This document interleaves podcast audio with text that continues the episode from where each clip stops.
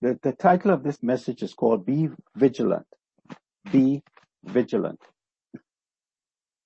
And this message came because of everything that, uh, you know, you, I'm seeing, I'm hearing, and also not only seeing and hearing in the media, but also, you know, in my prayer time and when I read the word, and also on social media, people sending things around and, you know, people send a lot around a lot of things.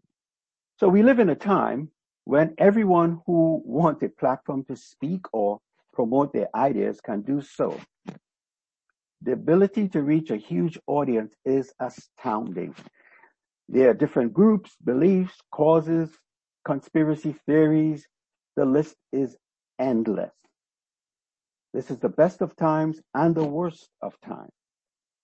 The best of times because the truth can be told and disseminated to many.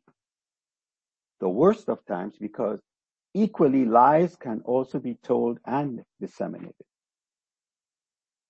There is now so much strife and confusion, which is dangerous because lies, misinformation, half truths can be spread quickly and reach a large audience faster. The danger is because a large majority of people will not seek the truth. Try to do unbiased research and weigh the information for themselves. They believe what is told to them and believe based on their own bias and selfishness. People do not take the time to sift through all the information, process it, weigh it, and think. We should judge a source to be reliable if that source has a history of what has been declared over time proven to be true. You will know if a person is truthful if what they say actually happened and reliable if over time has a history of being truthful or can be trusted. And of course, the opposite is true. Now, the Bible in James chapter 3 verse 16, do not turn, turn there. I'm just going to read, uh, read something. The Bible in, in James chapter 3 verse 16, 16 states, and I'm reading from the Amplified Bible. It says, for where jealousy and selfish ambition exist, discord and clashes, there is disorder, unrest, rebellion, and ever, every evil thing and morally degrading practice or practices. So we have seen this unfold and become more intense in this country. However, we know that where sin abounds, grace much more abounds. But where sin, and in other words, where sin has increased, God's remarkable, gracious gift of grace, his unmerited favor, has surpassed it and increased all the more. Now the believer in Jesus Christ must not be lazy. The believer in Jesus Christ must not be lazy. And I'll qualify that a bit later on in the message. We have to ask the Lord for help. We have to do our homework, verify information, try the spirits, study the word and pray and ask the Lord to show us what is true. The Lord Jesus continues to show himself to be who he said he was. What he told us ahead of time continues to be true. that, I mean, that is, that's very important. What he said 2000, over 2000 years ago has over time proven to be true. Now in John 16 verses 1 and verse 4, Jesus is speaking here and he said, these things I have spoken to you that you should not be made to stumble. The word stumble there is so that you would not be tripped up. You would not be walking in darkness. You'll be able to see where you're going. In other words, you'll be able to understand what is happening in the times that you're living in. He said, I have told you these things. I have spoken to you these things so you would not be made to trip, get tripped up. And verse four says, but these things I have told you when that when the time comes, you may remember that I told you of them. He's saying, I told you these things. And when he was speaking, and it's recorded in the, in the Gospels, I have told you these things. So when it happens, you believe what I said. Jesus, as I said, over time, what he said 2,000 years ago, over time it has been unfolding to be the truth because what he said, it has been happening. What Jesus said happens.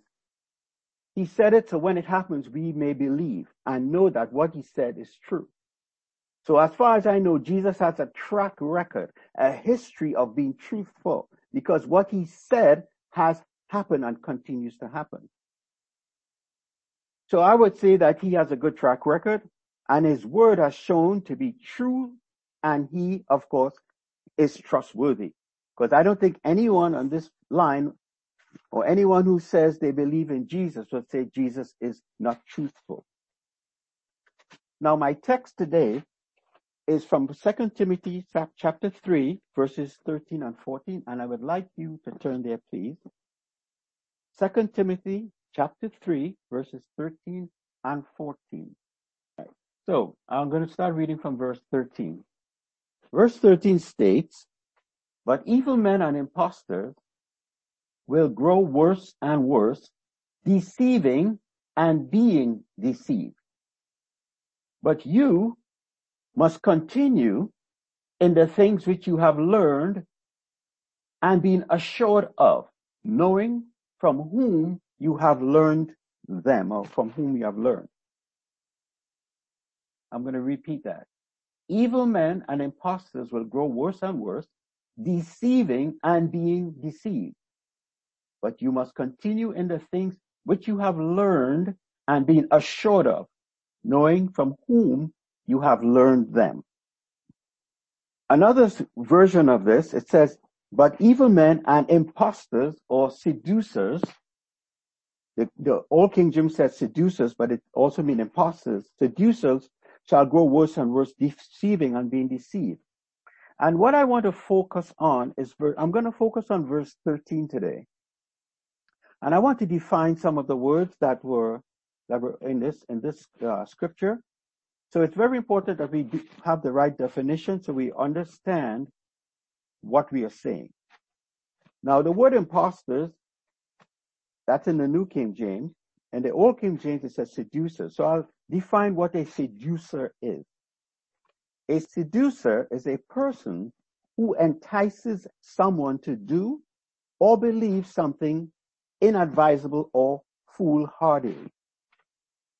A seducer is a person who entices someone to do or believe something inadvisable or foolhardy.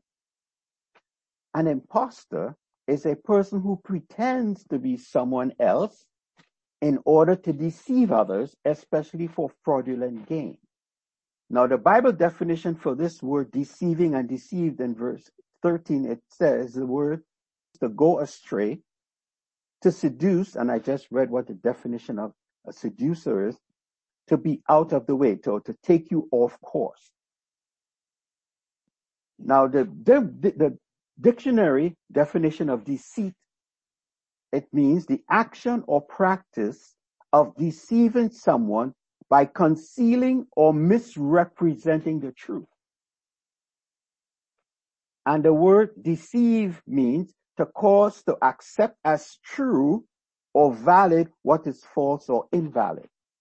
I mean, these are very, you know, some of you may know what it means, but I want to read it so that everyone is clear of what the de- true definition of these words are. And it's very important that we understand what they mean so that when we see it, we recognize what it is.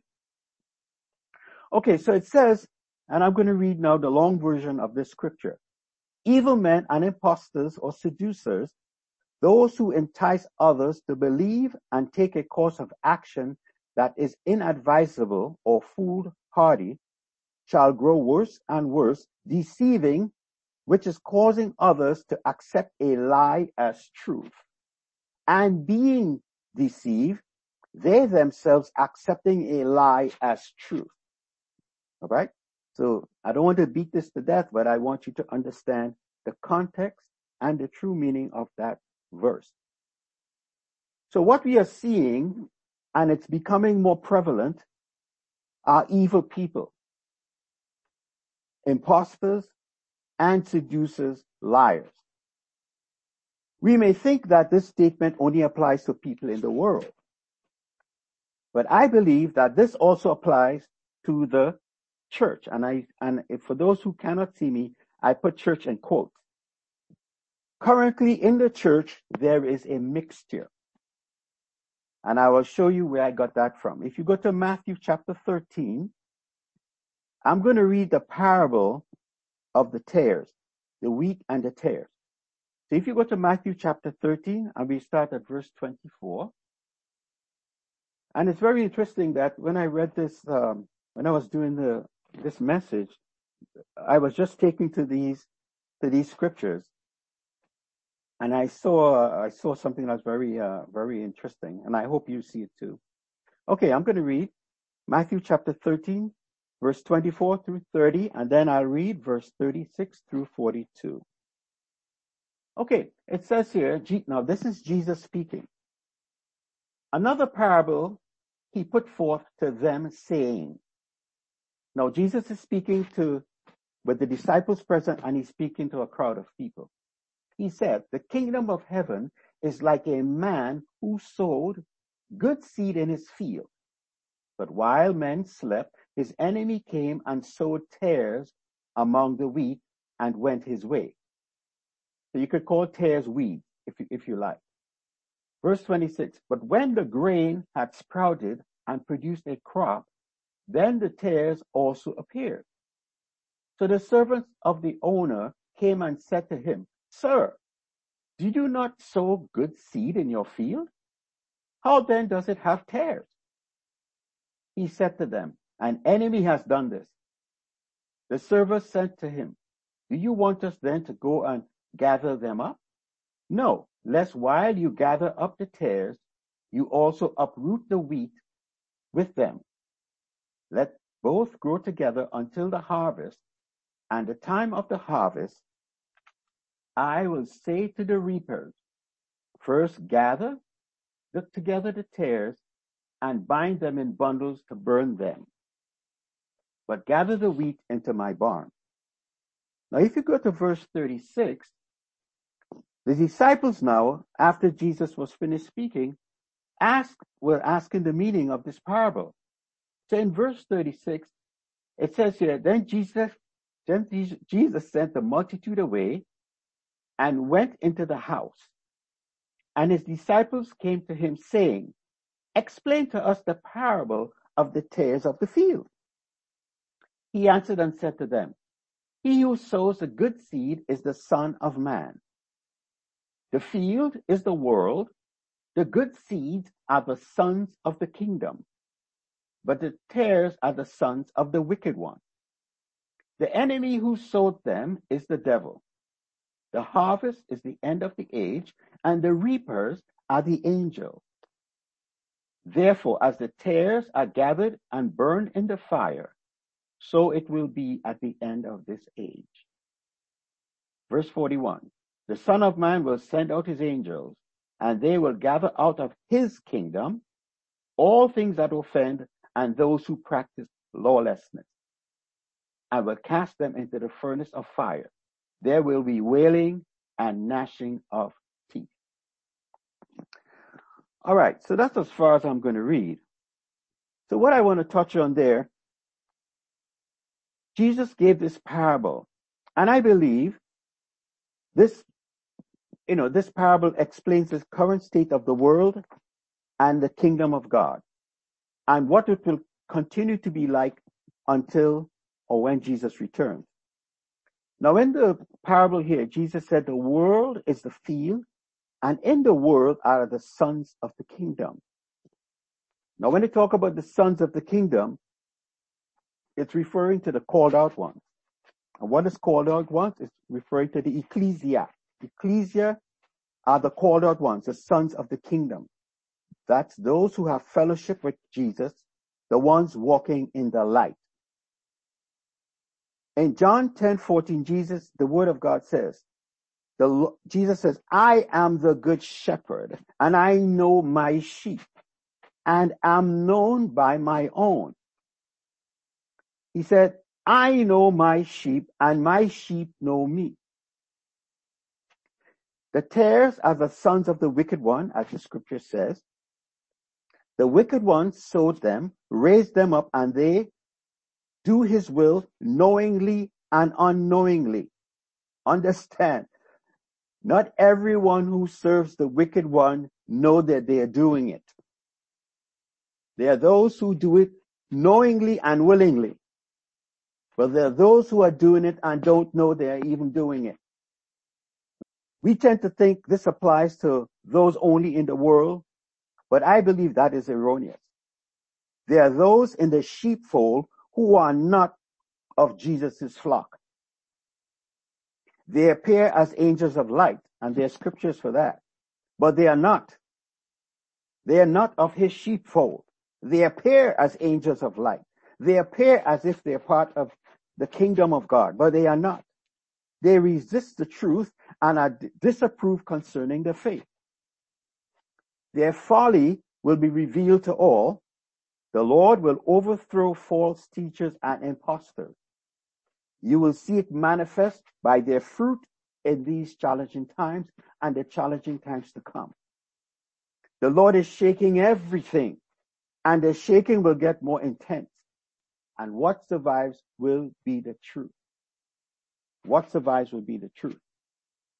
Now, as I said, this is mixture, or there is a mix in the kingdom of God. There's a mix in the earth because it says says what the earth is, what the world is, and it's there, there are wheat and they're tares. They're sons of the kingdom and they're sons of the evil one.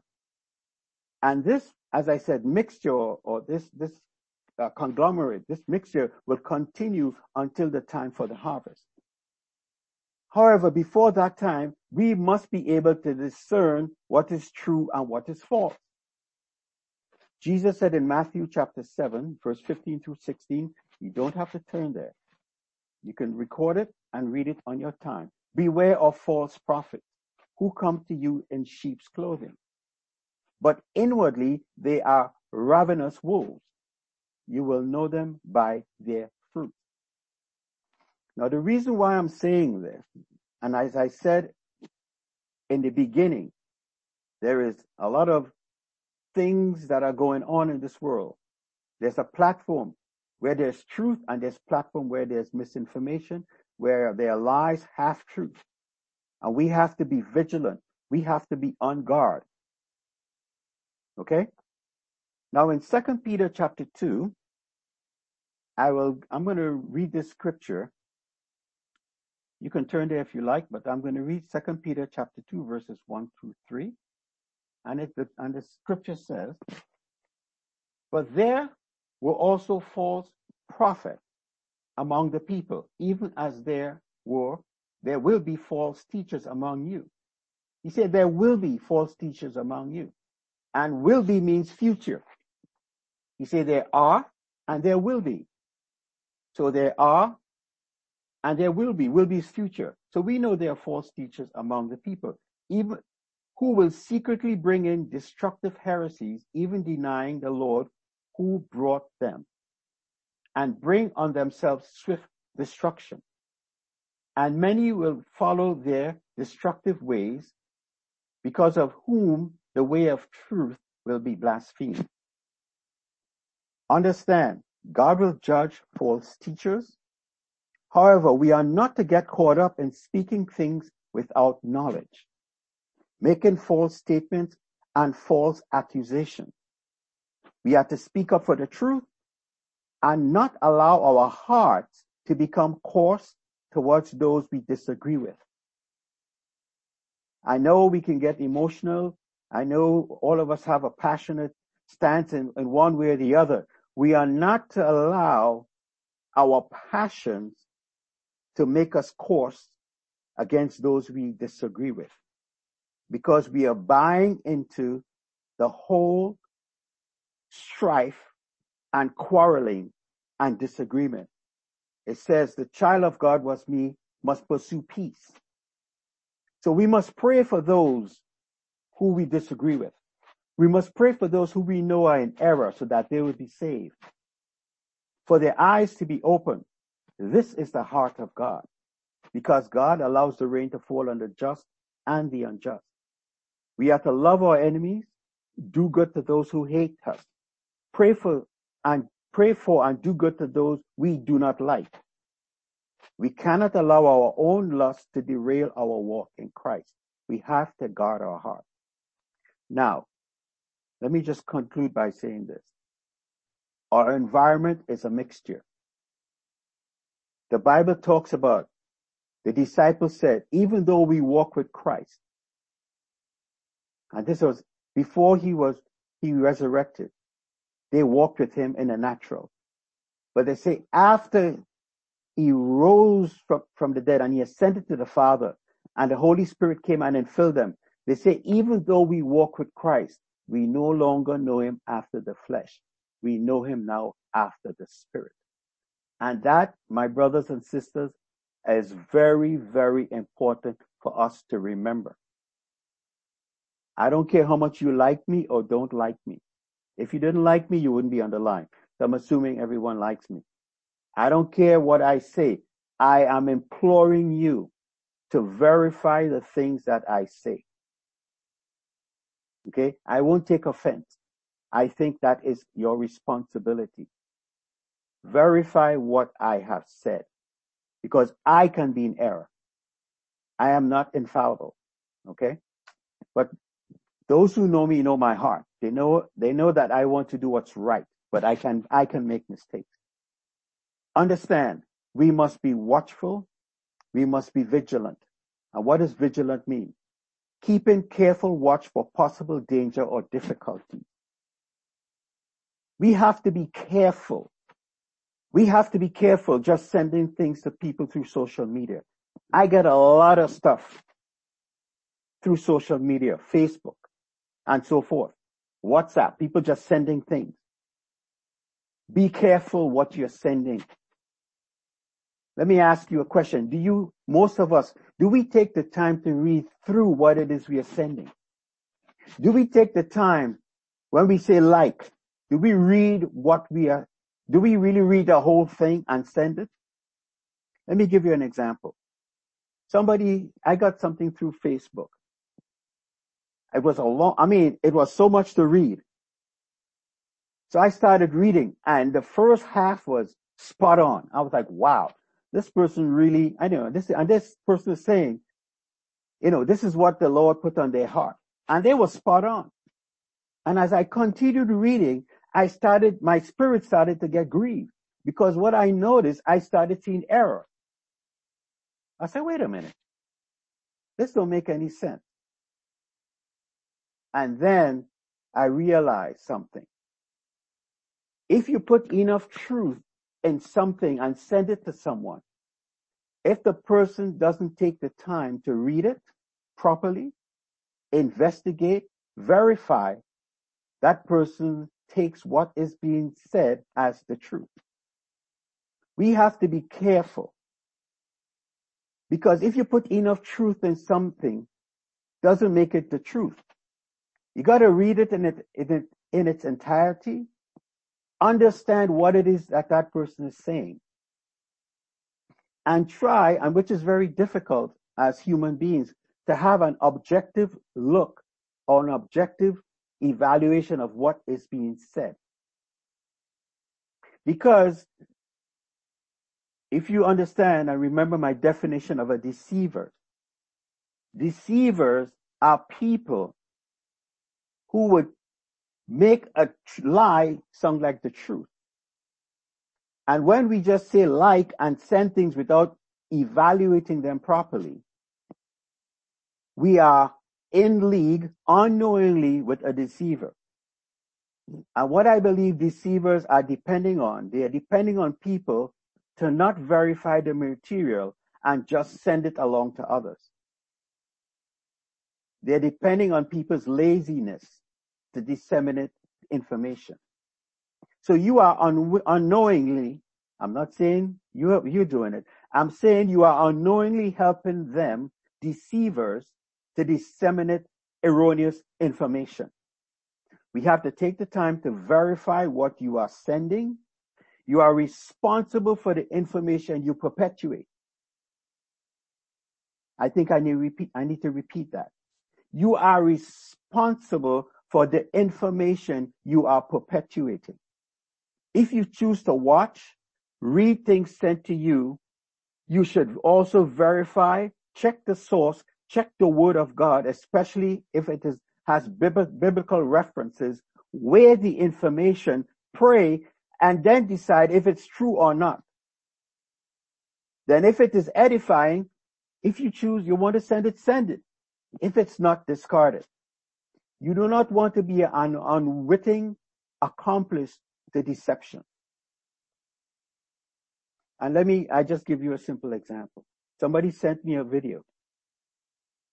And if you understand technology, when I looked at the video, the setup looks like typical newsroom. But with technology, you could put a false background. You just dress up in a suit. You, you know, the person that you're interviewing, all they have to say is put this person's credentials. And then we believe that based on this person's credentials and what we are seeing and what this person is saying, it makes sense because of, after all, this person has the credential.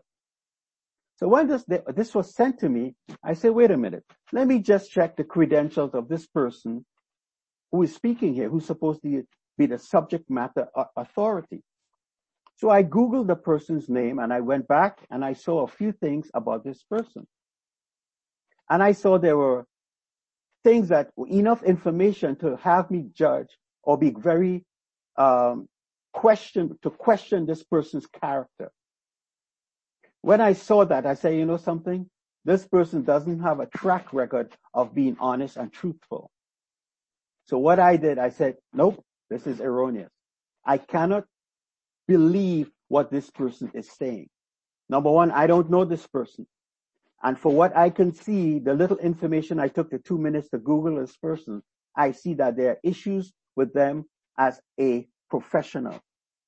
So I cannot believe what this person is saying.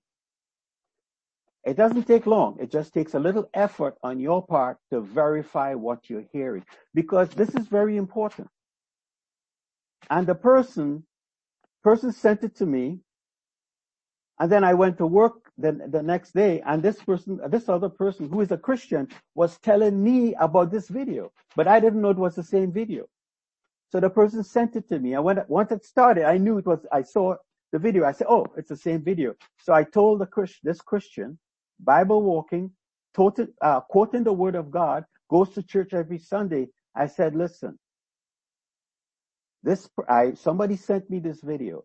And if you look and took the time to check the credentials and the validity of this person, I said you would see that this is an error. So this person didn't take the time to, to investigate. They just got something and they just sent it out. So we have to be very careful we have to be vigilant. We have to be watchful, not only for our own heart, but the hearts of our brethren in Christ, so that we do not perpetuate deception. Amen. Amen. So just be careful. If you choose to watch something, if you choose to read it, sift it through the word of God. Even preachers on the, on the, on the, on, on online, anything sent in a Bible quote, you verify that. And if the spirit, it's not easy with your spirit, don't send it. If you don't know, call somebody or read up, read up on it. Ask the Lord. The Lord will show you. What's the rush in sending something off? What is the rush to respond to something? We all like, like, like.